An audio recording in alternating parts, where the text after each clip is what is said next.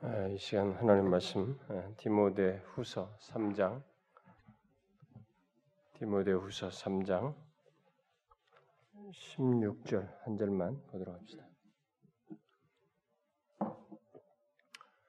3장 16절 한 절만 같이 읽어보도록 합시다. 시작. 모든 성경은 하나님의 감동으로 된 것이로 교훈과 책망과 바르게 함과 우로 고육하기에 유익하니 참고로 여러분 베드로 후서를 한번 더 봅시다. 베드로 후서 1장 베드로 후서 1장 20절과 21절 20절과 21절 같이 읽어봅시다. 시작. 먼저 알 것은 성경의 모든 예언은 사사로이 풀 것이 아니니 예언은 언제든지 사람의 뜻으로 낸 것이 아니요 오직 성령의 감동하심을 받은 사람들이 하나님께 받아 말한 것임이니라. 우리가 지금 이 시간에 계속해서 살피고 있는 것은 솔라스크립투라죠. 기독교의 핵심 교리 중에 하나인 솔라스크립트라.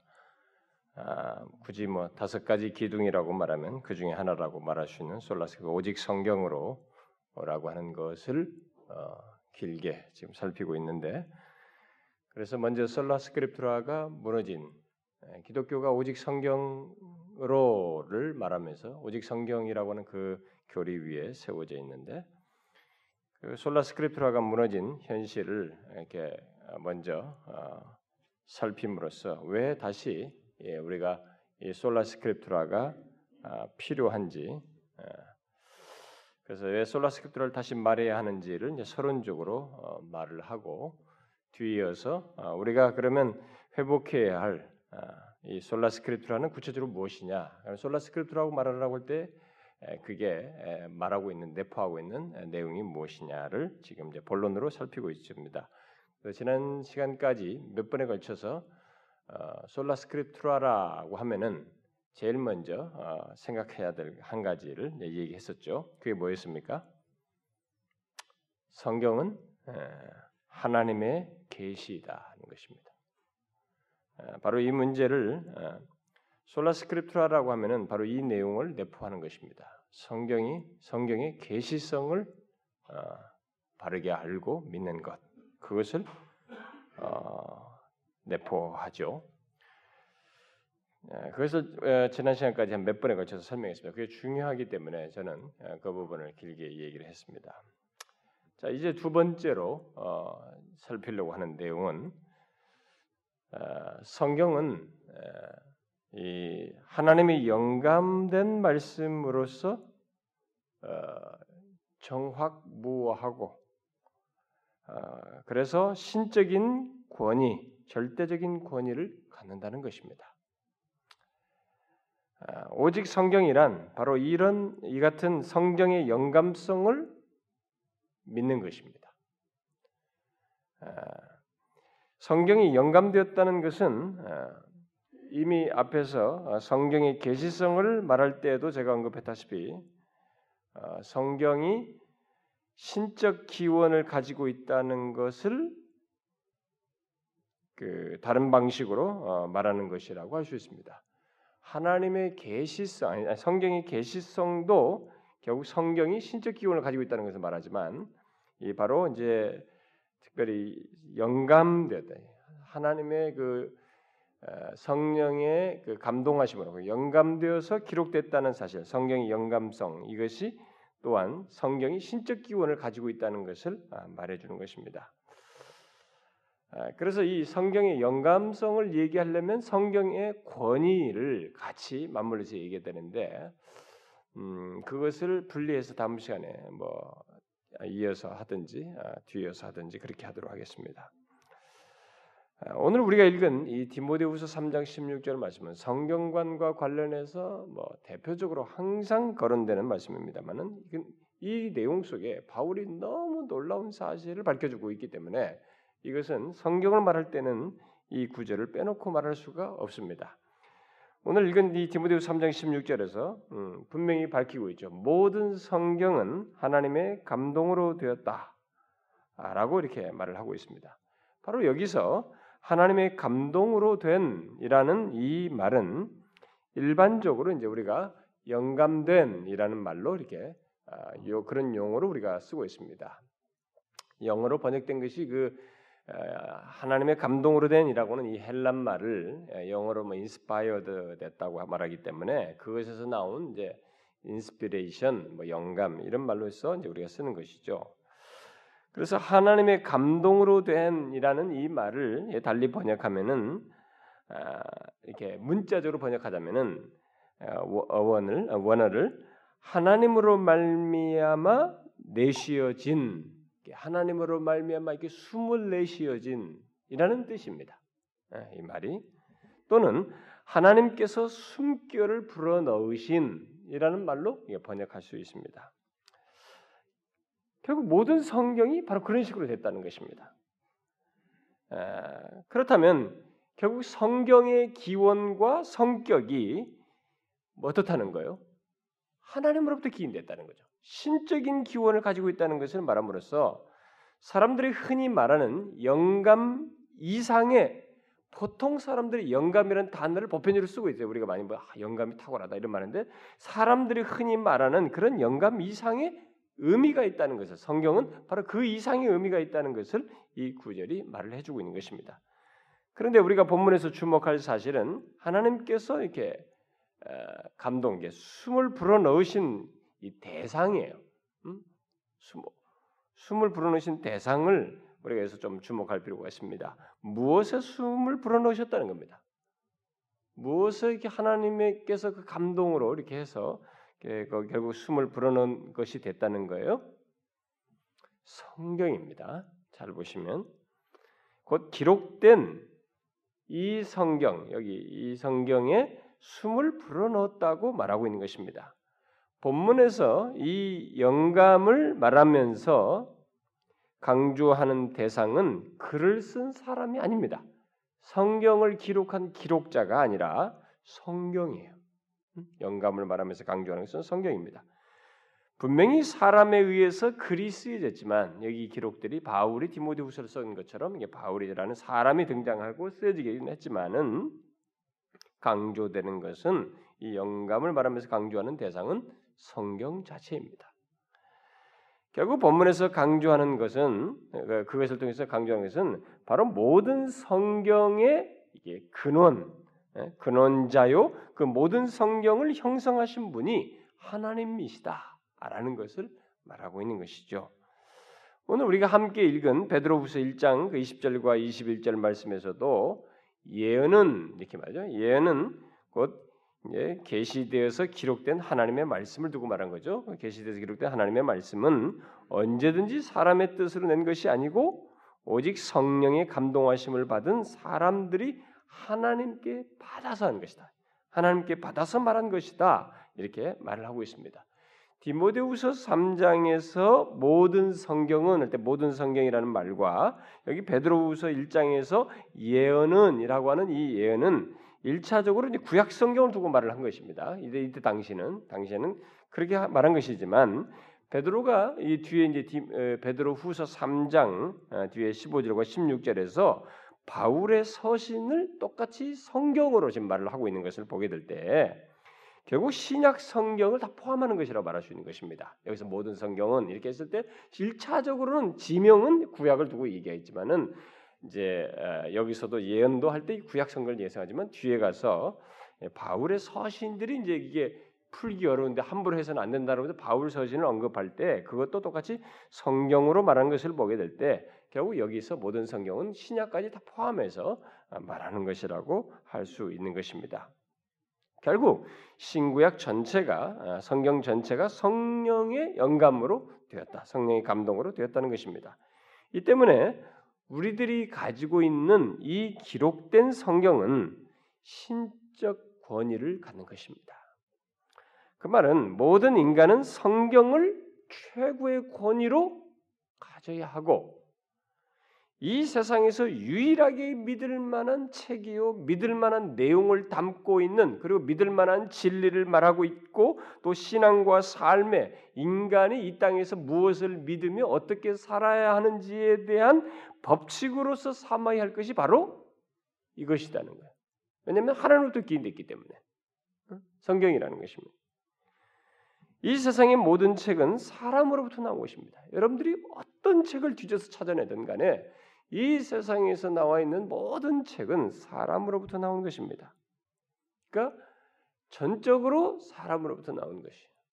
뭐 어떤 것이 개입됐다 하더라도 사람의 창작물 이상을 벗어나지 못한. 그러나 성경은 하나님으로부터 말미암은 것이라고 하는 것을 이렇게 기록상에서 분명히 예? 하나님으로부터 받아서 쓴 것이고 하나님의 감동을 하나님께서 숨결을 불어넣으셔서 어, 기록한 것이다. 이렇게 말을 하고 있는 것입니다. 그래서 우리가 성경의 이 권위 문제는 어, 성경이 하나님의 계시일 뿐만 아니라 영감되었다는 사실에 기초해서 말을 하는 것입니다. 여러분은 여기서 어 이제 약간 이제 어 단어상의 이게 혼돈을 이게 정, 좀 정리를 할 필요가 있을지 모르겠습니다. 이 계시라는 말과 영감이라는 말에 대해서 여러분들 약간 혼돈도 하고 또 의문을 어, 가질지도 모르겠습니다. 자, 어떻습니까, 여러분? 계시와 영감은 같은 말인가요? 아니면 구별되는 말입니까? 어떻습니까? 계시와 영감. 우리가 이 시간에 결국 Sola Scriptura를 하면서 결국 성, 성경에 대한 교리를 배우는 시간이기도 합니다. 배우게 됩니다만은 어, 어때요? 계시와 영감이라고 하는 것은 같은 말인 같은 것입니까? 아니면 서로 다른 것입니까? 말해봐요. 다릅니까? 예. 야, 우리 고백년 형님 옛날에 뭐 교리도 좀 배우더니만 놀랍습니다. 음. 이 둘은 어, 다른 것입니다. 어, 구별해서 말해야 합니다. 왜냐하면 이 둘이 지금 서로 어떤 차이를 가지고 있는데요. 여러 가지 면에서 차이를 가고 있죠. 이 둘은 일단 목적에서 차이가 있습니다. 계시는 하나님께서 전달하고자 하는 자신을 드러내서 나타내시고자 하는 이 지식의 전달의 목적이 있습니다. 그러나 영감은 하나님께서 가르치시고자 하는 드러내서 말씀하시고자 하는 가르치고자 하는 이 가르침에 있어서 오류가 없도록 하는 데 목적이 있어요. 오류가 없도록 하는데 이 영감의 목적이 있는 것입니다. 계시는 근데 지식 전달의 목적이 있어요. 전달하는 것에 그리고 결과에서도 차이가 있습니다. 계시는 그 계시를 받는 자를 지혜롭게 만드는 결과를 갖게 합니다. 하나님에 대한 이해가 넓혀지게 된다든가 이렇게 하나님의 일을 어, 그걸 알게 되는 거죠. 아는 것 결국 계시 받은 자가 그 계시를 이렇게 전달받게 된 사람들이 아는 것이 결국 지혜롭게 만드는데 결과를 갖게 됩니다만은 영감은 가르침에 있어서 그를 오류로부터 보호하는 결과를 가져옵니다. 이 영감은 오류로부터의 보호라는 것이 굉장히 중요해요. 오류가 없도록 하고 오류로부터 보호하도록 하기 위해서 그런 결과를 가져오기 위해서 영감을 하신 영감을 주신 거죠. 응? 종종 이 두 가지는 어떤 동, 동일한 한 사람에게 이 두 가지가 동시에 주어지기도 합니다.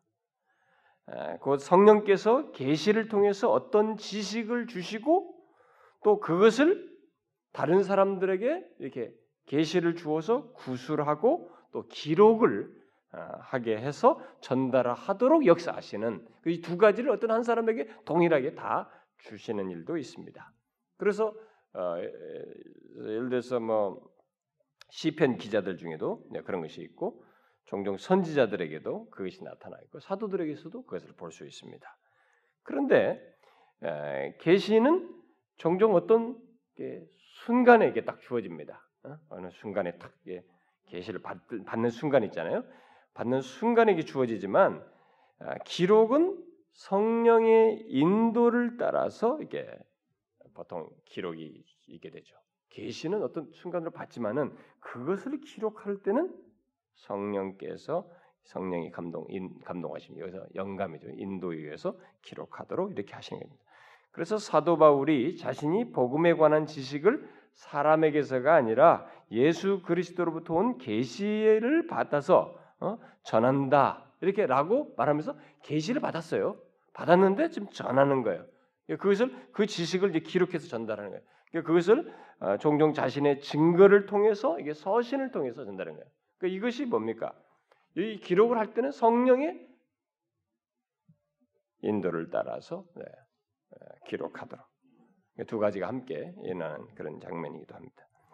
그러나 많은 경우에는 이 둘이 이 계시와 영감이 서로 분리되어서 주어집니다. 많은 경우에 그것을 제가 이 부분을 좀 많이 상세히 할 수 있지만 그냥 제가 살짝 그냥 지나가려고 합니다. 그것을 이제 많은 성경 이 저자들에게서 이제 볼 수 있죠.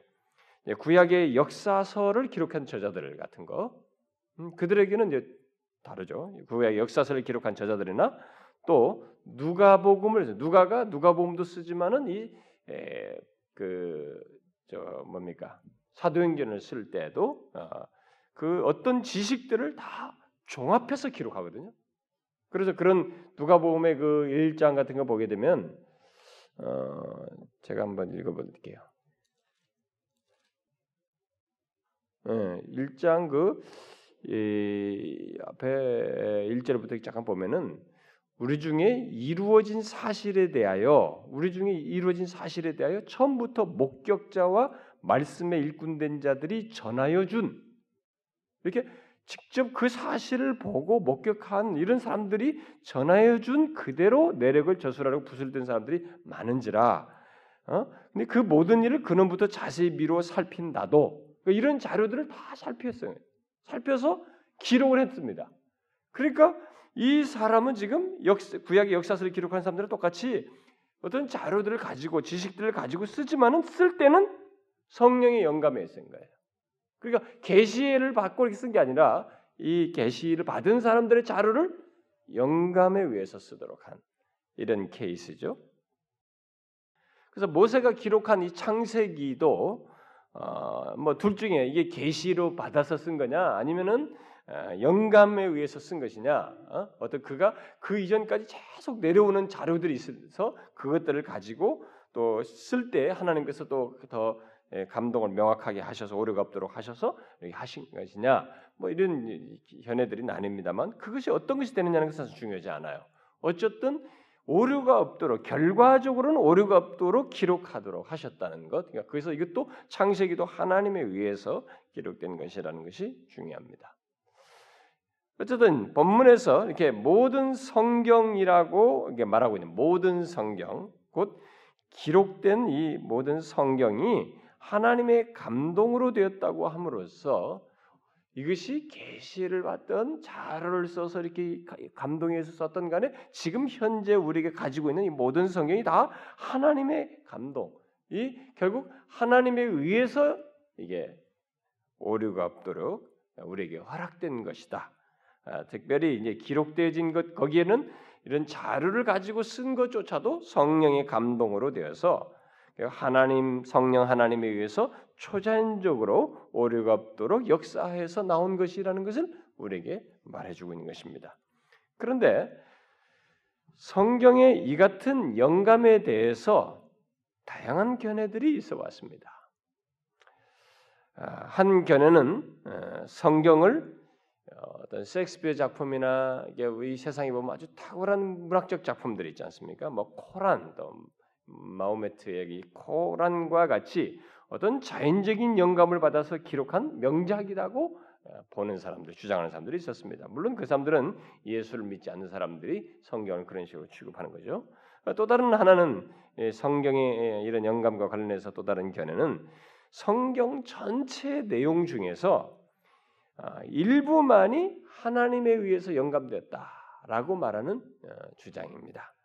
부분 영감설이라고 말하기도 하는데 이것은 어, 부분 영감설에 해당하는 것이든지 어쨌든 일부만 그렇게 인정하는 사람들 중에는 대표적으로는 옛날에 우리가 앞, 앞서서 그 서론지로 살폈던 것처럼 구자유주의자들, 음, 자유주의자들과 에, 이제 자유주의에서 바로 뒤에서 나온 신자유주의라고도 말하기도 하고 뭐 신정통주의자들 특별히 신정통주의자들이 갖는 성경관입니다. 구자유주의자들은 아, 그러니까 예수 그리스도만 하나님의 말씀일 뿐이고 어? 그래서 이들은 예수 그리스도를 되게 강조하죠. 예수 그리스도만 하나님의 말씀일 뿐이고 따라서 이 성경은 하나님의 말씀을 포함하고 있다. 예수 그리스도의 어떤 내용들을 담고 있기도 하고 그래서 하나님의 말씀을 포함하고 있다고 주장하는 것입니다. 신정통주의자들도 우리가 이미 여러 차례 말을 했습니다만은 성경이 하나님의 말씀인 것이 아니라 하나님의 말씀이 된다고 함으로써 객관적으로 성경이 하나님의 말씀은 아니지만 객관적으로는 성경이 하나님의 말씀이 아닌데 주관적으로 하나님의 말씀이 된다고 주장함으로써 성경을 그저 계시에 대한 증거 자료로 이렇게 말을 합니다. 그것은 결과적으로 뭐냐면 성경이 부분적으로 영감됐다는 것을 주장하는 것이 되기 때문에 어, 이 성경의 완전한 영감을 믿지 않는 부류라고 말할 수 있습니다. 그리고 또 성경의 영감에 대한 또 다른 견해는 성경 속에는 인간적인 요소와 인간적인 요소가 전혀 들어있지 않다고 주장하는 견해입니다. 왜냐하면 성경은 저자들이 하나님이 말씀하신 것을 그저 받았었기 때문에 전혀 오류가 없다. 아니 전혀 인간적인 요소가 없다. 이렇게 말하는 주장입니다. 아, 이들의 견해에 대해서 아, 우리가 지금 가지고 있는 이 성경, 이들의 견해를 따르자면 지금 가지고 있는 이 성경은 구두점 하나까지도 그대로 예, 빠짐없이 번역돼서 그대로 번역되어 있는 완전한 성경이라는 이론이 되는 것입니다. 아, 이게 이제 그 일명 이게 그 그거죠. 음, 기계적 영감서를 주장한 게 받아쓰기 성경으로 이렇게 주장하는 그런 것인데 종종 이 이런 견해를 어? 성경을 받아쓰기 했다고는 그렇게 영, 영감됐다 성경 영감론을 그런 식으로 주장하는 이 견해를 그동안의 교육사에서 많은 사람들 지금도 그렇게 빗대어요. 빗대요. 뭐 자유주의자들이나 신정충자들이 이 개혁주의 전통에 선 사람들을 계속 이 견해를 가지고 니네는 이렇게 믿는 사람들이야라고 계속 비아냥대고 계속 공격합니다. 근데 실제 그게 아닌데도 불구하고 그렇게 그렇지 않다고 아무리 주장한데도 불구하고 이런 너희들은 이런 생각을 가지고 있다고 자꾸 비아냥대고 어, 주장을 해요. 그래서 사람들이 이 개혁주의자들의 이 그 완전한 영감, 완전 영감설이라고 그러죠. 예, 완전 음, 완전 축자 영감설, 완전 축자 영감설 또는 그냥 완전 영감설이라고 하는데 그것을 오해해서 바로 이런 성경관을 가지고 있다고 자꾸 주장을 해요. 그래서 개혁주의자들이 아, 또 그들을 따르는 자들이 이 견해를 갖고 있다고 이제 주장을 하는데 사실 그들은 그것은 그들이 이 완전 영감론 또는 완전 축자 영감설이 무엇을 말하는지를 몰라서 어? 그런 식으로 주장하는 것이죠. 개혁교회가 어, 종교학자들로부터 그 뒤로 지금까지 개혁교회들이 뭐 우리 교회도 막 그런 그런 선상에 서 있습니다만은 완전 영감설을 주장하는 것은 어, 기계적으로 받아 써서 완전하다고 말하는 것이 아니고 완전 축자 영감설은 기계적으로 받아 써서 완전하다는 그런 의미가 아니고 성경 성경의 모든 말씀은 예외 없이 하나님의 말씀이다라는 의미에서 완전 영감설, 완전 축자 영감설이라는 말을 쓰는 거거든요. 그런데 이 말을 이런 견해를 가지고 있는 것을 다 기계적 영감설, 그냥 받아쓰기했다. 너희들은 그런 생각을 가지고 성경을 대한다. 이렇게 계속 공격을 해와서 지금까지도 이 공격은 멈추지 않습니다. 그래서 이 저희들 같이 이제 바로 그런 견해를 믿는 사람들을 이 다른 성경관을 가지고 있는 사람들은 계속 비아냥돼요. 너희들은 그렇게 무식하게 성경을 그런 식으로 믿는다. 어? 비합리적인 것처럼 계속 그렇게 주장을 지금도 합니다. 완전 축자인감들이 뭘 말하는지 제대로 이해하지도 못하고 그런 소리를 하는 것이죠. 개혁주의 교회는 오히려 성경은 하나님의 말씀이면서 동시에 사람의 말이라고 주장합니다. 어? 그렇게 무슨 뭐 받아쓰기 했다고 말하지 않아요. 하나님의 말씀이면서 동시에 사람의 말이다 라고 주장하는 것입니다.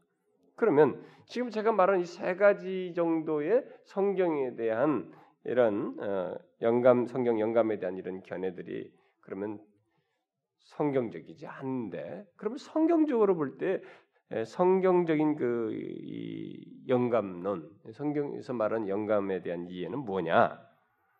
그것은 성령께서 인간 저자들 인간 저자들에게 역사하시되 그 저자가 가지고 있는 모든 특성들 곧 그의 성격, 재능, 실력, 지식, 감정, 사고방식, 심지어 그가 쓰는 이 문체나 말솜씨 이런 것까지 사용하시되 초자연적으로 역사하셔서 성령이 숨결을 불어넣으시요 초자연적으로 역사에서 역사에 감동하심으로써 인간적인 오류가 끼지 않도록 음?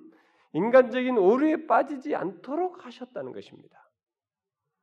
우리는 이것을 일명 유기적 영감세를 내게 가지고 있는 이 모든 것을 유기적으로 다 사용하시되 최종적으로 쓰여지는 것은 오류가 없도록 하셨다라는 것입니다.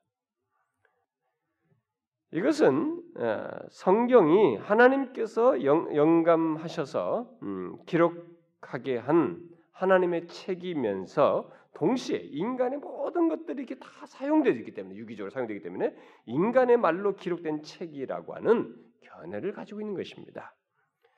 이것은 마치 그리스도께서 완전한 하나님이시면서 동시에 완전한 사람이듯이 성경도 영감에 의해서 하나님으로부터 기인됐으니까 하나님의 감동으로 됐으니까 하나님의 개입에 의했으니까 신성이 있는 거예요. 어?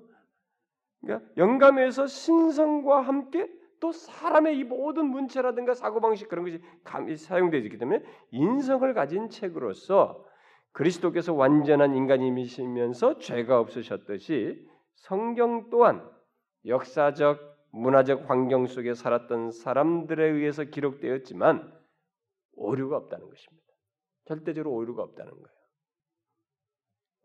그래서 여러분 바울 같은 사람은 이 가말리엘 문화에서 박식한 사람 아닙니까? 율법학자이고 이 법적인 용어들을 이러니까 문서들 보세요. 바울 사실은 그가 가지고 있는 모든 걸 다 써먹는 다 나오는 거예요. 지식, 풍성한 지식들. 어? 요한 같은 사람은 굉장히 감성적인 편이 있단 말이에요. 그러니까 감성적인 그런 것들이 다 그대로 문체에 드러나잖아요. 그러면서도 오류가 없도록 진리는 바르게 전달되도록 성령께서 그렇게 하시는 거죠. 바로 그런 모습이 있는 것입니다. 그래서 성경이 무하다고 말하는 것은 바로 성경의 한, 성경이 하나님의 감동으로 그 영감으로 기록됐기 때문에 바로 이 사실 때문에 말을 하는 것입니다. 그러므로 성경을 부분적으로 인정하거나 또 오류가 있는 것으로 말하는 것은 오늘 본문에서 말하는 성경의 영감을 부정하는 것이에요. 오늘 본문에서 모든 성경은 하나님의 감동으로 된 것으로 영감된 것이라고 말하는 이 사실을 부정하는 것입니다.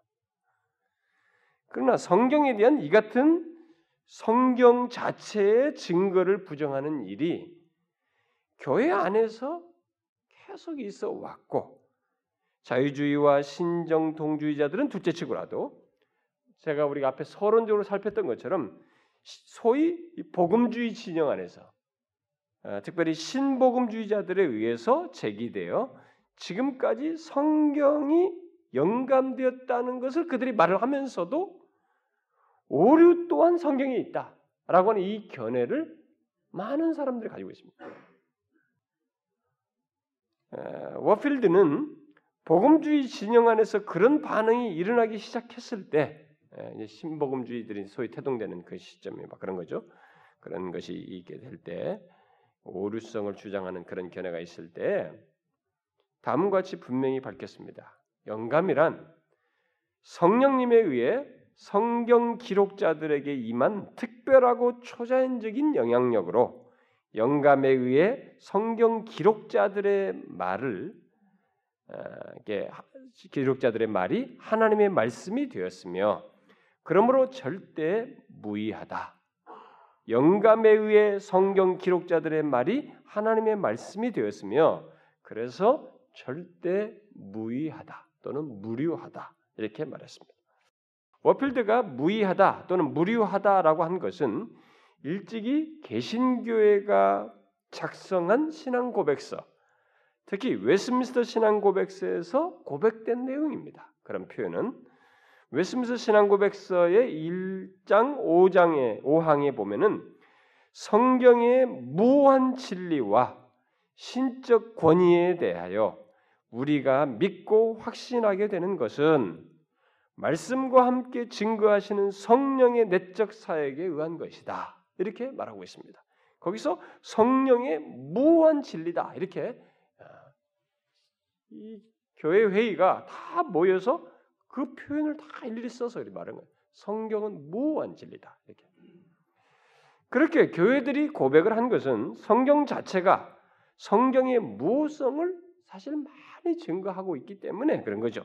단순히 그냥 이념적으로 교리적인 이론으로 말한 것이 아니고 성경이 그렇게 증거한 것들을 근거해서 한 것이죠. 우리가 구약 성경을 보게 되면 구약의 저자들이 하나님의 말씀 그 자체를 전달하고 있다고 하는 예, 전달하고 있다고 주장하고 있는 것을 많이 보게 됩니다. 그런 표현들이 무려 3,800개 이상이 나오는 것으로 언급되고 있어요.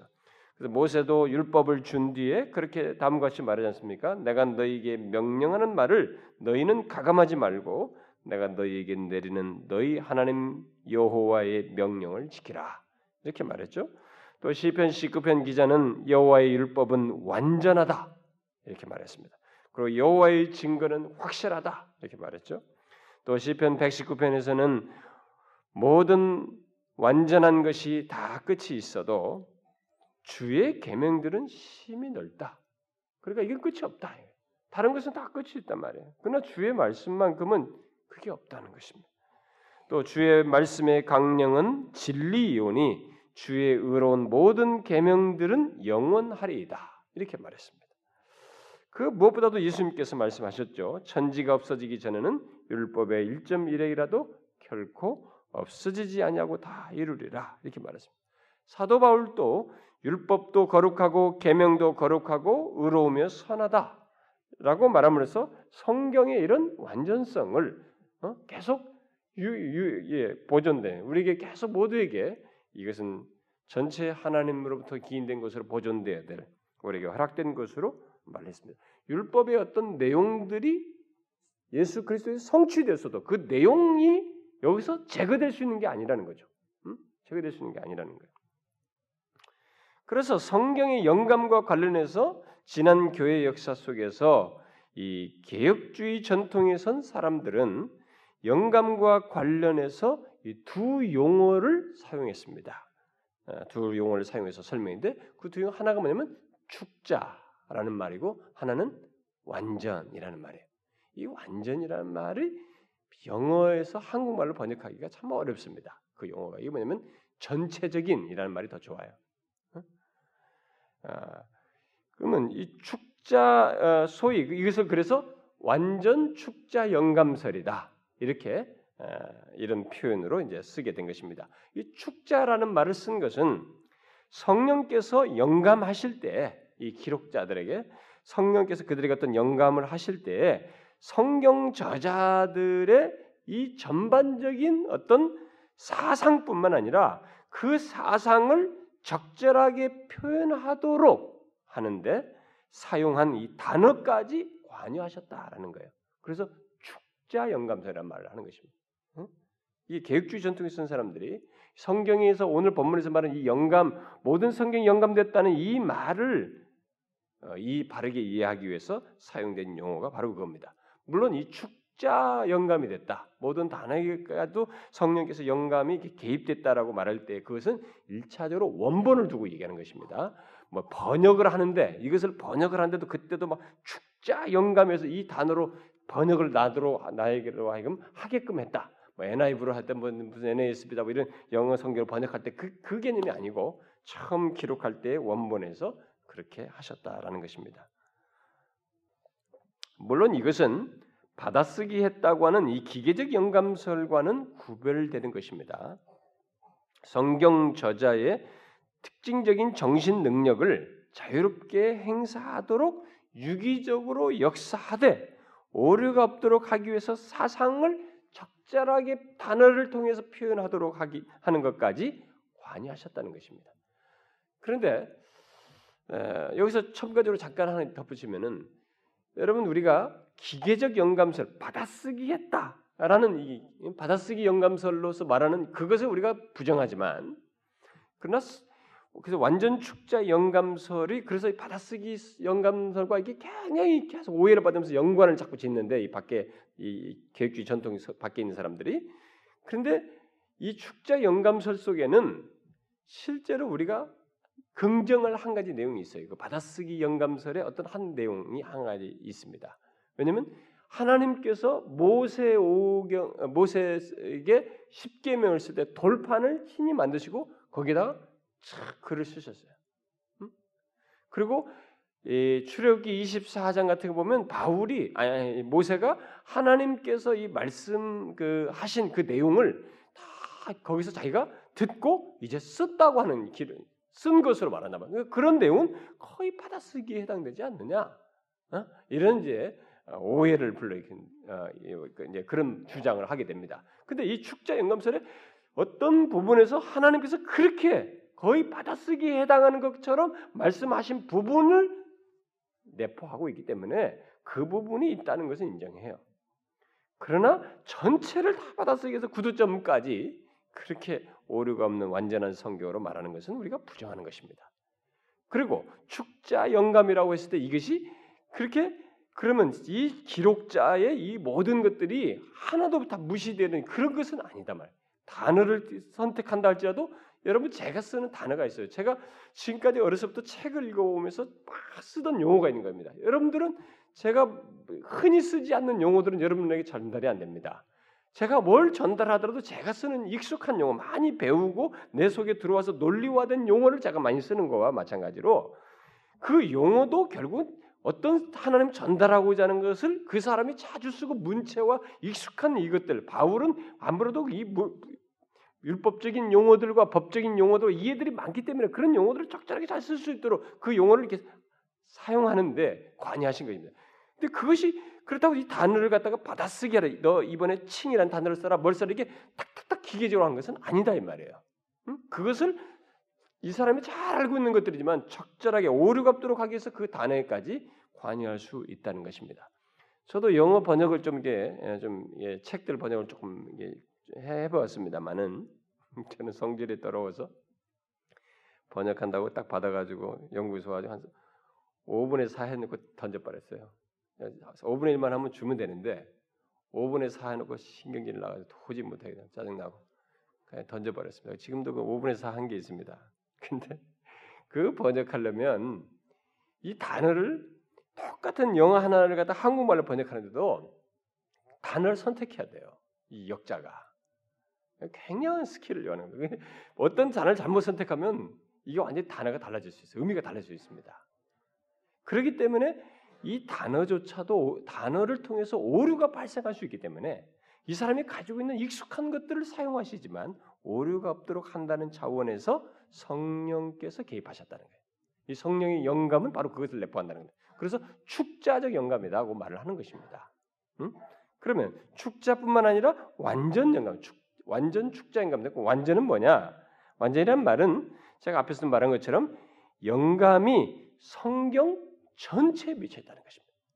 어느 일정한 부분만 미쳐 있는 게 아니라 성경 전체에 미쳐 있다는 거예요. 그래서 종교 개혁, 이 개혁주의 전통에서 그건 예수님도 취했던 태도예요. 바울도 취했던 다 그런 거예요. 그들은 성경에 관해서는 그렇게 전체를 다 거예요. 하나님으로부터 기인되고 믿었단 말이에요. 근데 현대에 와서 이런 것들이 다 지금 문제가 되고 있는데 그래서 이 개혁주의 전통에 서 사람들은 계속 그것을 그대로 따르는 것입니다. 그래서 완전 축자 영감서란 말이에요. 이 완전이란 말이 바로 성경 전체에 미쳤다는 거예요. 완전이라는 것은 이렇게 뭐 구두점까지 완전하다 그런 의미가 아니고 성경 전부가 영감에 미쳤다. 영감이 미쳤다. 그 말입니다. 그것은 마치 이렇게 어떤 화가가 이 초상화를 쫙 그릴 때 이 초상화의 중심 인물을 가운데 딱 그리고 그 배경 밑그림을 쫙 그리잖아요.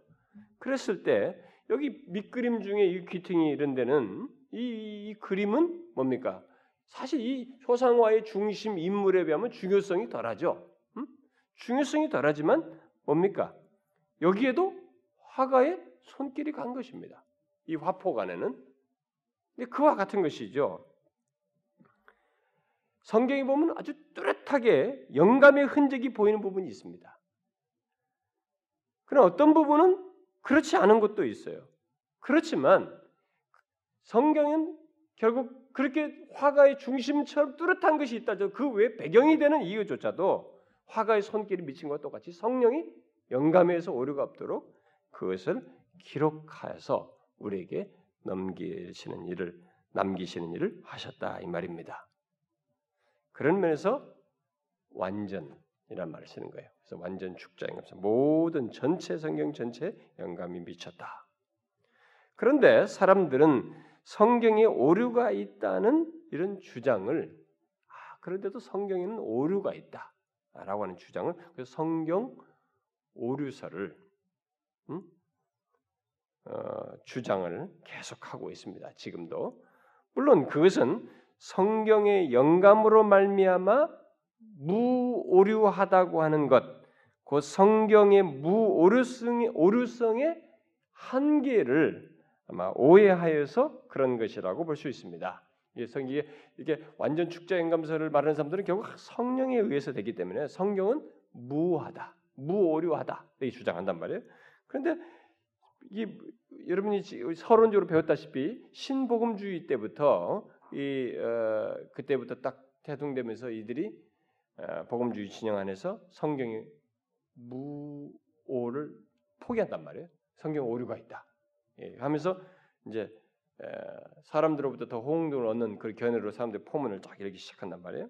근데 그때 이들이 에, 지금 지금도 그렇습니다만 성경이 무하다라고 했을 때 이 무오류성에 대해서 에, 이게 자꾸 반박을 할 때는 성경의 무오류성의 한계를 이들이 오해하여서 그런 주장을 주로 하는 것이라고 볼 수 있어요. 따라서 우리가 성경이 무오류하다라고 할 때 이 말은 성경의 여러 저자들의 기록에 이 세부 표현까지 정확히 똑같아야 한다는 말로서 그 말을 쓰는 것은 아니라는 것을 먼저 유념할 필요가 있습니다.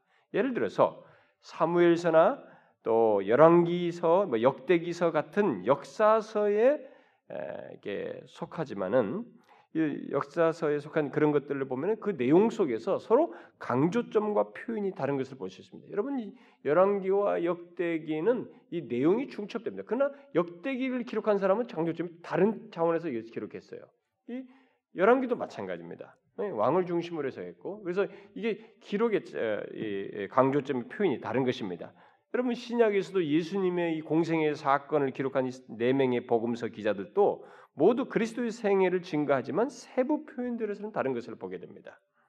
사도행전에서도 보게 되면 여러분들이 바울이 회심했던 얘기를 무려 세 번이나 그 사도행전에 기록되어 있습니다. 그런데 잘 보면 세 번의 기록이 표현이 달라요.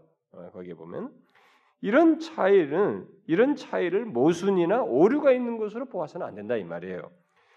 성령에 의해서 성경이 무오류하다고 하는 것은 영적인 실제의 영역에 있는 것이든지 어? 영적인 영역의 것이든지 도덕의 영역에 있는 것이든지 또 역사의 영역에 있는 것이든지 또는 과학의 영역이든지 그 어떤 주장에 있어서든 성경은 틀리지 않다. 틀린 것을 가르칠 수 없다. 바로 그런 의미로 그 말을 하는 것입니다. 응?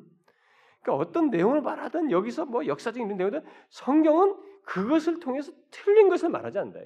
오늘날의 기준으로 볼 때 이게 아, 명확치 않다라고 할지라도 여기서 그런 기록을 통해서 말하고자 하는 것은 성경은 절대로 틀린 것을 말하지 않는다 라는 차원에서 무오류하다 이렇게 말하는 것입니다. 그래서 성경의 참됨과 이 거짓됨에 대한 평가는 성경이 기록된 그때의 상황, 곧 성경의 용법이나 목적과 동떨어진 기준으로 성경을 평가해서는 안 되는 것입니다. 다시 말해서 부족한 현대의 기술적인 정확성 의 기준에서 또 문법이나 철자에 있어서의 인식된 불규칙성, 또 자연에 대한 이 관찰적인 묘사나 또 과장되거나 대략적으로 숫자를 사용한 것들, 또 자료들을 주제별로 이렇게 막 저자가 일부러 주제별로 이 배열한 것, 또 병행적인 설명에 있어서 자료를 다르게 수집한 것, 또 자유로운 인용문의 사용 등과 같은 현상들을 성경의 무호성을 반대하는 것에 근거로 삼아서는 안 된다는 것입니다. 음? 그런 것들은 그렇게 사용하되 결국 전달하고자 하는 건 뭐냐면 성경은 오류가 있는 얘기를 말하려는 게 아니라는 거예요. 어? 진리를 말하고 구원을 돕고 우리에게 전하고자 하는 어떤 하나님의 메시지를 말하고자 하는 것이 있지 그런 것을 통해서 우리에게 어떤 틀린 것을 말하는 것은 아니다 이 말입니다.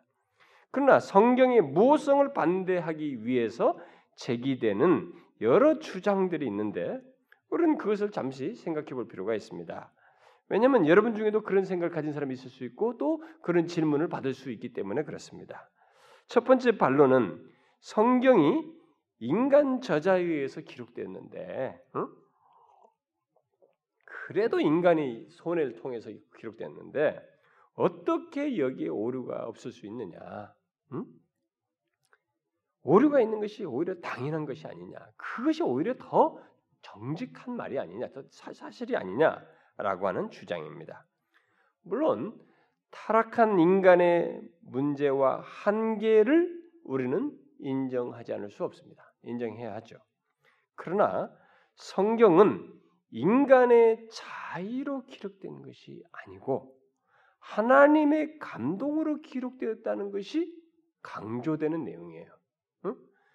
따라서 우리는 하나님께서 성경이 성경이 에, 성경이 오류가 없이 기록되도록 어, 하실 수 있는 능력과 지혜를 가지고 계신다는 것을 비중 있게 생각해야 되는 것입니다.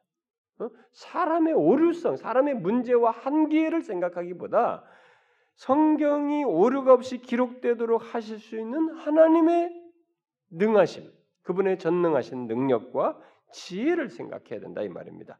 그래서 성경이 자꾸 그렇게 하나님으로부터 나왔다. 하나님의 감도로 됐다 이렇게 말하는 것입니다. 인간이 했다는 것만으로 오류와 문제가 있다고 말을 하는 것은 인성을 취하신 그리스도 또한 그러면 그럴 수 있다고 말하는 것과 같은 거예요. 어? 일단 인성을 취했으니까 거기는 아무리 뭐래도 뭔가 오류가 있지 않겠느냐 이렇게 말하는 꼴이 되는 것입니다. 하나님께서 영감하셨다는 것은 인간 저자들이 자연적으로, 천성적으로, 자연스럽게 본능적으로 범할 수 있는 그 오류성을 배제하셨다는 것을 뜻하는 것입니다. 그다음 또 다른 반론은 성경이 역사와 이 과학에 있어서 특별히 창세기 전반 부분 뭐 창지 창조와 먼저 뭐 지구 연대설 같은 것도 나오고 뭐 우리가 지금 문제시하고 있는 막 그런 거 있잖아요. 제가 나중에 창세기 1장 1절부터 11장까지 강의를 하기 위해서 제가 지금 자료를 계속 컬렉션을 하고 드문드문 봅니다만 언젠가 상세하게 봅니다. 제가 진짜로 창세기 1장 1절부터 11장까지 하면 아마 3년, 2, 3년 걸릴지도 몰라요. 제가 그때 정말로 디테일하게 얘기할 겁니다. 그런데 성경이 역사와 과학에 있어서 그래서 이들은 아무래도 성경은 이게 오늘날의 과학적 입장에서 볼 때도 또 역사의 그 모든 자료들과 지금 다른 다른 나라들의 역사적인 과거도 볼 때도 그렇고 뭐가 이렇게 매치가 안 된다. 그러니까 역사와 과학에 있어서 오류를 포함하고 있지 않느냐라고 하는 이런 주장입니다. 자, 그러나 성경은 역사와 관련된 난제들을 완벽하게 답하기 위해서 기록하지 않았습니다. 성경 기록할 때 역사적인 완벽성을 기해야 되겠다고 하면서 기록한 게 아니에요. 아무리 역사적인 기록을 서술하더라도 기록자들이 그런 걸 염두에 두면서 기록한 게 아닙니다. 그러므로 성경 안에 역사적인 언급이나 역사적인 암시를 그 이해하는데 어려움이 있다 할지라도 그렇다고 해서 그것으로 역사적인 오류가 성경에 있다고 말할 수 없는 것입니다. 그러니까 역사적인 오류가 있다는 것을 사실 증명할 수도 없다는 거예요. 예? 이것을 역사가 역사적 오류가 있다는 것을 증명한 적도 없어요. 또 한 적도 없습니다. 그 이것을 과학적인 진술에서도 마찬가지입니다. 같은 맥락이 과학적인 진술에도 성경은 과학적인 대답을 주려고 기록한 것이 아닙니다. 음? 게다가 과학은 언제나 변하고 불완전합니다. 여러분 몇 년 전에 과학의 것은 조금 지나면 과학은 딱 뒤집어 엎어버려요. 이거 어? 과학적인 결론 계속 가설들도 또 다른 가설들도 나오고 어? 변하고 불완전합니다. 그러나 신앙의 세계는 자연 세계와 근본적으로 다릅니다. 그렇게 그런 가변성이 있는 게 아니에요. 과학은 언제나 상대적이지만 하나님은 절대적이시기 때문에 과학의 관점으로 이해할 수 없습니다. 그것을 기록한 성경 또한 마찬가지예요. 과학적인 어떤 이런 것들이 어? 여기서 어떤 이해를 돕기 위해서 설명을 하고 뭐 이런 작업을 할 수 있겠으나 그렇다고 해서 과학의 관점으로 성경을 다 풀어낼 수가 없는 거예요. 그러므로 우리는 성경이 그것 자체에 대해서 교훈적으로 말하고 있는 것을 진지하게 고려해야 합니다. 성경이 어떤 것을 진술하는 역사적이든 과학적인 우리 오늘 과학적으로 의문시한다고 하는 그런 내용을 말했다 기록하고 있어도 그것 자체에 대해서 교훈적으로 그것을 통해서 교훈적으로 말하고 있는 것을 진지하게 고려해야지 그걸 가지고 과학적인 어떤 이 모든 대답을 해줄 것으로 자꾸 성경에서 성경에서 이것을 뭐라고 말했냐 해가지고 이 성경이 과학의 모든 설명글을 여기서 다 도출해낼 수 있는 것처럼 하는 것은 안 된다는 것입니다. 또 성경 자체에 대한 교훈적인 진술의 관점에서 성경의 역사적 과학적 현상을 연구해야 됩니다. 응? 부지 연구할 때는 성경 자체에 대한 교훈적인 진술의 관점에서 봐야 돼요. 성경의 영감으로 인한 무호성에 대한 이 또 다른 반론을 덧붙이면 어, 성경의 영감으로 인한 이 무오류성에 대해서 어, 제기하는 이 반론 중에 어, 또 다른 하나는 뭐냐면 성경을 처음 기록한 원본을 지금 없단 말이에요. 성경 원본이 없습니다. 여러분 제가 옛날에 얘기해줬죠. 성경의 원본이 없고 법궤가 없고 최초의 성전이 없고 음? 이런 거 다 없습니다. 그런 것은 신봉 대상들이에요. 그래서 하나님의 섭리 속에 다시 다 없어져 없어졌고 보존할 능력도 안 됐죠. 최초의 것들은. 그런데 어쨌든 이 성경의 성경을 처음 기록한 원본을 옮겨 적은 사본에 분명히 오류가 있지 않느냐.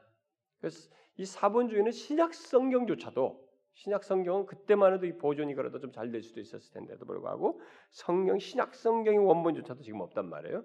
그러니까 처음 기록한 원본을 옮겨 적는 일을 계속했는데 그래서 우리가 사본이라고 그러잖아요.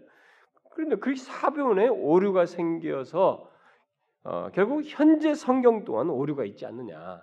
어, 사본들에게 여러 사본들인데 그 여러 사본들에 그 오류가 있는 것이 우리가 다 아는 바인데 그렇다면 현재 성경 또한 오류가 있지 않느냐. 라고 하면서 이 성경의 무오류성에 대해서 반기를 드는 예, 주장이 있습니다. 물론 사본과 원본 사이에는 차이가 있습니다. 아, 그리고 원본의 정확한 예, 단어 표현이 불확실한 곳이 몇 군데 있는 것으로 지금 성경학자들이 말하고 있기도 합니다. 그러나 그것들은 신약 성경 신약 전체에 비교하면 그 분량은 천분의 일도 안 된다는 거죠. 천분의 일 정도 어, 안될 정도로 미미하고 더욱이 그것들은 성경 전체의 맥락에서 볼 때 이해하는데 하나도 문제가 안 된다는 거예요. 이해하는데 문제가 되지 않기 때문에 특히 거기 담기, 담긴 어떤 전체 메시지를 얻는데 별 문제가 되지 않기 때문에 원본에 있어서 그것을 무오류하다고 말할 수 있고 그 내용을 담고 있다는 면에서 성경의 무오류성을 이렇게 어, 말할 수 있다는 것입니다. 특별히 원본과 관련해서 무오류성은 원본과 관련해서 차도 말한다고 그랬으니까요. 어, 원본에 있어서 무오류하다고 말할 수 있다는 것입니다. 그러니까 지금 이렇게 조금 문제가 됐다고 해도 이 확실치 못하다고 할지라도 이것이 원래 기록된 이 원본에서는 이게 오류가 있을 수가 없는 거예요. 무오류. 어? 예, 그래서 그런 반기, 반론에 대해서 어, 우리는 크게 문제시할 필요가 없다는 것입니다. 그또 다른 반론은 신약의 구약 인용이 신약 성경에 보면 구약을 인용한 내용들이 많습니다. 우리 지난번에 사도행전을 금요일 날 얘기하면서도 요엘서의 표현이 바뀌었습니다. 그렇죠?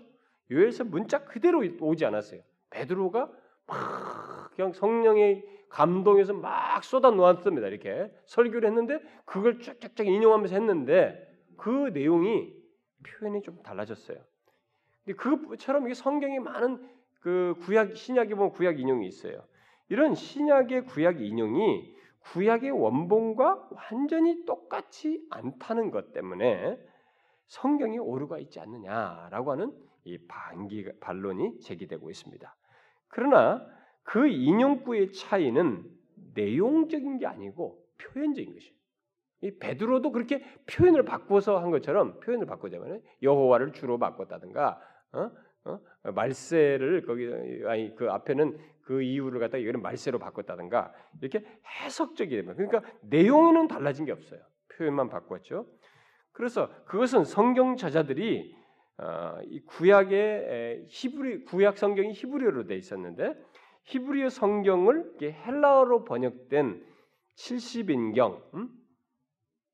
70명의 사람들이 어, 번역했다고 그래가지고 70인경이라고 이렇게 말하는데 헬라어로 번역한 이 70인형 구약 성경도 헬라 성경으로 번역. 신약 당시에 그 사람들이 헬라어로 이렇게 읽었으니까요, 동료로. 그래서 70인역 성경을 사용했거든요. 신약 성경, 신약 시대 사람들이 구약의 히브리 말을 이렇게 이 사람들이 통용하기 위해서 안 쓰고 요 용어를 이 70인경의 내용을 가지고 인용을 했단 말이에요.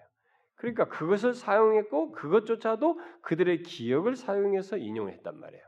그래서 이제 그런 현상이 생겼는데 그러나 그런 것이 오류가 있는 것은 아니라는 것입니다. 오히려 그 인용 속에서 생긴 차이는 더욱 분명하게 계시하려는 하나님의 목적이 반영됐어요. 어? 베드로에서 보는 것처럼 그러니까 성령께서 그런 것을 정확하게 하나님의 목적을 반영한 표현을 이렇게 예, 달리하게 하는 이런 일을 하게 해서 했기 때문에 그래서 더 의미가 선명해져 버렸어요. 그렇게 어, 인용을 그렇게 해줌으로써 그런 것이지 오류가 있다고 오류가 있는 것은 아니다 이 말입니다. 그래서 그런 부분에서도 오류는 답할 수가 있습니다. 한 가지 더 마지막 반론을 제기하자면 이 성경의 영감과 관련해서 지독스럽게 문제가 많아요. 하여튼 문제제기가 많습니다. 여러분들은 아니 나 이게 다 아는데 뭐다 믿는데 이렇게 말하지만은 실제로 여러분들은 그래도 이제 여기서 양육돼서 그렇지만은 여기 그 성경이 이 오류성을 인정하는 성경의 해석관을 가지고 있는 것이 우리 한국에도 교단 중에도 사실 반절 이상이 그 교단이기 때문에 그들 세계 속에서는 뭐 이런 반론을 제기하거든요. 이런 반론이 막 굉장히 설득력 있게 지금 제가 이제 반론에 대해서 답을 해주고 있기 때문에 그렇습니다만 그들은 이 반론만 들으면 아 진짜 그러네. 이거 어떻게 오사본 똑같이 들 거야. 뭐 이렇게 맞을 거야.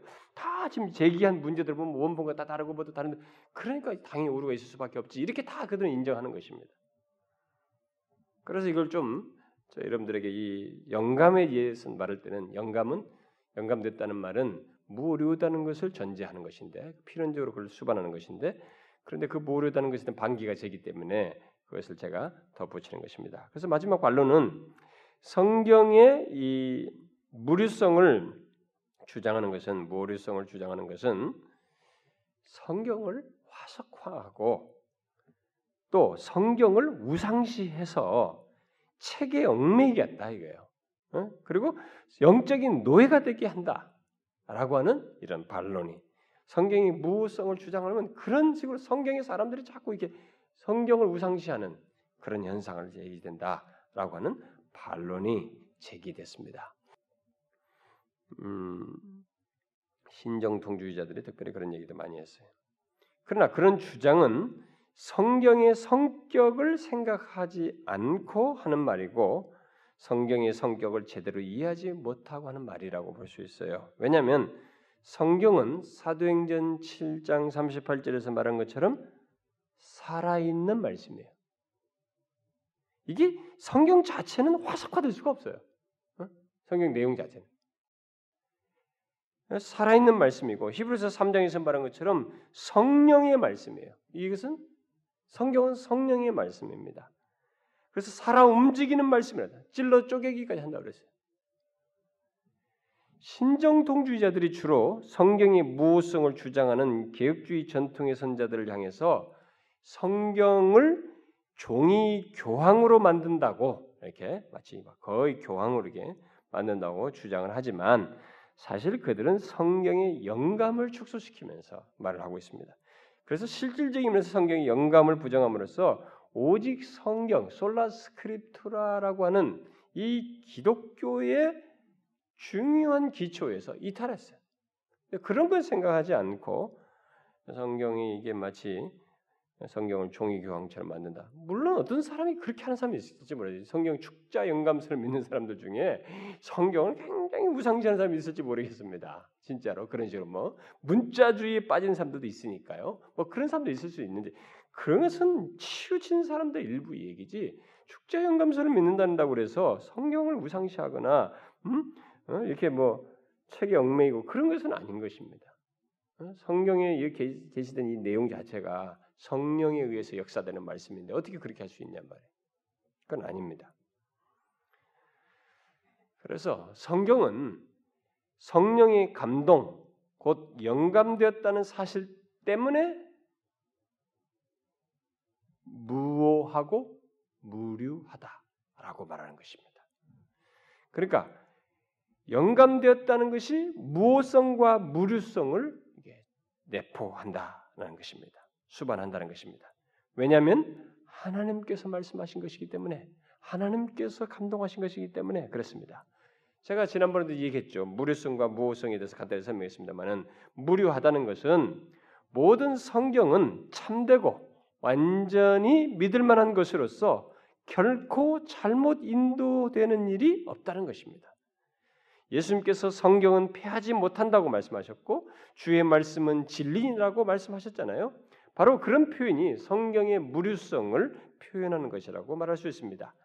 물론 성경은 하나님의 감동으로 말미암아 성령이 아니 성령의 영감으로 말미암아 이게 무료한 뿐만 아니라 무오하고 어, 곧 잘못이 없다는 말을 함께 해야 되겠죠. 그래서 무류 무오하다는 이런 표현을 쓴 것입니다. 따라서 성경이 우리 신앙의 내용, 교리의 교리를 규정하든 우리의 삶의 형식을 규정하든 실제 사실, 역사를 기록하든 언제나 성경은 진리를 말한다는 것입니다. 뭘 말하든. 물론 그것은 성경의 한 문단이 기록자의 의도에 일치하고 성경의 다른 문단과 조화되게 해석될 때 드러나는 것입니다. 물론 그런 사실은 그래서 이제 성경의 해석 문제가 중요해요. 성경 해석에서 바로 그런 그런 차원에서 하지 않으면 이 성경을 무한 말씀을 해석자에 의해서 오류가 있도록 할 수 있는 것입니다. 그래서 기독교 안에는 성경 이 무한 말씀을 가지고 있지만 해석자들의 아주 해기망측한 해석과 그런 음? 해석으로 말미암아 결국 무오한 성경이 아니라 오류가 있는 어떤 것을 야기시키는 이런 결과로 였기 됩니다. 그래서 이제 나중에는 이 해석 문제가 언급이 돼야 되겠죠. 뭐 제가 거기까지 언급할 수 있으면 좋겠습니다. 어쨌든 아, 이 그렇게 하게 될 때 이제 거기에 담긴 무한 진리가 뚜렷하게 우리에게 이제 알려지게 된다라는 것입니다. 아, 그러므로 여기서 이제, 이제 마지막으로 제가 결론적으로 덧붙이고 싶은 것은 우리가 지금까지 살핀 이런 성경의 영감에 대한 지금까지 말한 이런 내용에서 성경의 영감에 대한 성경적인 이해를 갖는 여부, 우리는 성경적인 영감론에 대한 믿음의 여부가 오직 성경 위에 선 신앙과 삶을 가능하게 하는 것입니다. Sola Scriptura는 이런 성경의 영감에 대한 바른 이해를 가져 성경의 성경이 영감됐다고 하는 이 성경관에 대한 바른 이해를 가지고 있지 않으면 오직 성경 위에 서는 신앙을 사실 정확하게 가질 수가 없어요. 거기서는 결국 와해되고 혼란스러운 삶의 방식까지 와전되면 신앙이 이렇게 혼란스러워집니다. 어? 실제로 그 현상이 드러나요. 여러분들이 이제 그걸 알 수 있는 것입니다. 왜 사람들이 신비주의로 오늘 대세처럼 흘러가느냐? 이런 것도 다 사실 성경과도 맞물려 있는 것입니다. 오직 성경 위에 선 자는 성경의 영감성을 믿는데 그 성경의 영감은 요약하자면 다섯 가지로 말할 수 있는 것입니다. 첫째는 영감의 원천은 하나님이시며 그 과정에 인간 저자가 관계된다라는 이해이고 두 번째는 영감은 기록된 최종 산물 여기 성경이죠. 기록된 그 저자가 기록했던 그때 이제 모아진 이거죠. 최종 산물 곧 우리가 지금 가진 성경과 관련되어 있다는 것입니다. 나중에 영감과 조명을 제가 설명할 기회가 있어 또 하겠습니다만 지난 시간도 조명에 대해 얘기했는데 조명과 영감은 다른 것입니다. 근데 지금도 어떤 사람들이 영감을 받았다고 하면서 또 다른 얘기를 해요. 어, 그건 아닙니다. 영감은 기록된 최종 산물, 곧 우리가 가진 이 성경과 관련되어 있는 것입니다. 음? 성경을 이탈한 다른 것을 영감을 말할 수 없어요. 영감은 그 다음 세 번째로 영감은 축자적이어서 축자적이고 완전하며 다시 말해서 성경 전체에 해당하는 것이다 라는 것입니다. 그다음 네 번째는 영감은 원본에만 국한된다. 결국 현재 그것을 담은 성경에만 국한된다라는 것입니다. 마지막으로 영감의 결과는 절대 무효 무오하며 따라서 신자들을 위한 규범적인 권위를 갖는다는 것입니다. 성경이 영감되어서 무하기 때문에 권위를 갖는 것입니다. 우리가 반드시 따라야 합니다. 신앙과 삶에 관한 법칙을 여기로부터 우리가 얻어야 한다는 그런 결론을 갖게 되는 것입니다. 어, 영감을 얘기할 때 이런 가장 추리면 추스리면 요약하자면 그렇게 그런 영감서를 믿어야 됩니다. 그러나 이런 영감서를 믿는 사람들이 오늘날에 이르러서는 그 다수는 아닙니다. 이 복음주의 진영 안에서까지도 다수가 아니에요. 여러분도 알다시피 우리나라 이 장로교도 이 성경의 영감설과 맞물려서 이렇게 분리됐습니다. 기준, 기, 독교 장로교와 이 예수교 장로회가 갈라질 때도 이 성경의 영감설이 중요한 내용 중에 하나였습니다. 그때 김재준 박사 이 김재준 박사가 성경의 이 오류성을 주장했어요. 그래서 이 기장과 예장이 갈라졌는데 스파크가 일어났습니다. 그랬을 때 이 예장 안에는 이제 그때 당시에는 지금 통합 측과 이 합동 측으로 이렇게 포함되어 있습니다만 이들이 다 어, 그걸 반기를 들었죠. 어? 오류가 있다는 것을. 그래서 다 성경이 무호성을 주장했습니다. 그러나 여러분 알다시피 지금 현재는 통합 측도 이제 성경의 오류성을 인정합니다.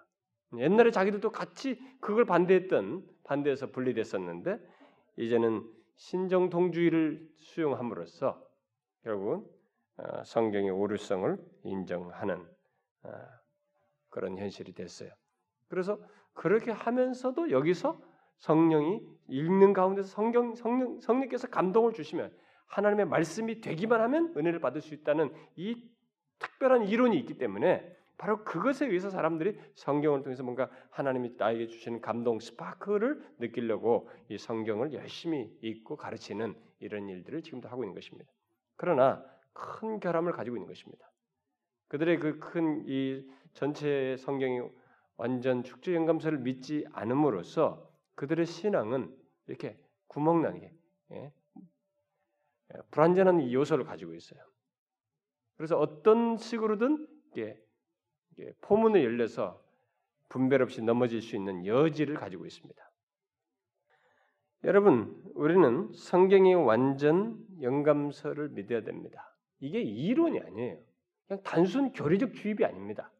사도 바울이 오늘 본문에서 말했을 때 하나님의 감동으로 된이라고 말하고 베드로가 하나님으로부터 받은 것 그것으로 이렇게 성경을 말했을 때 그 의미하는 바가 바로 그것입니다.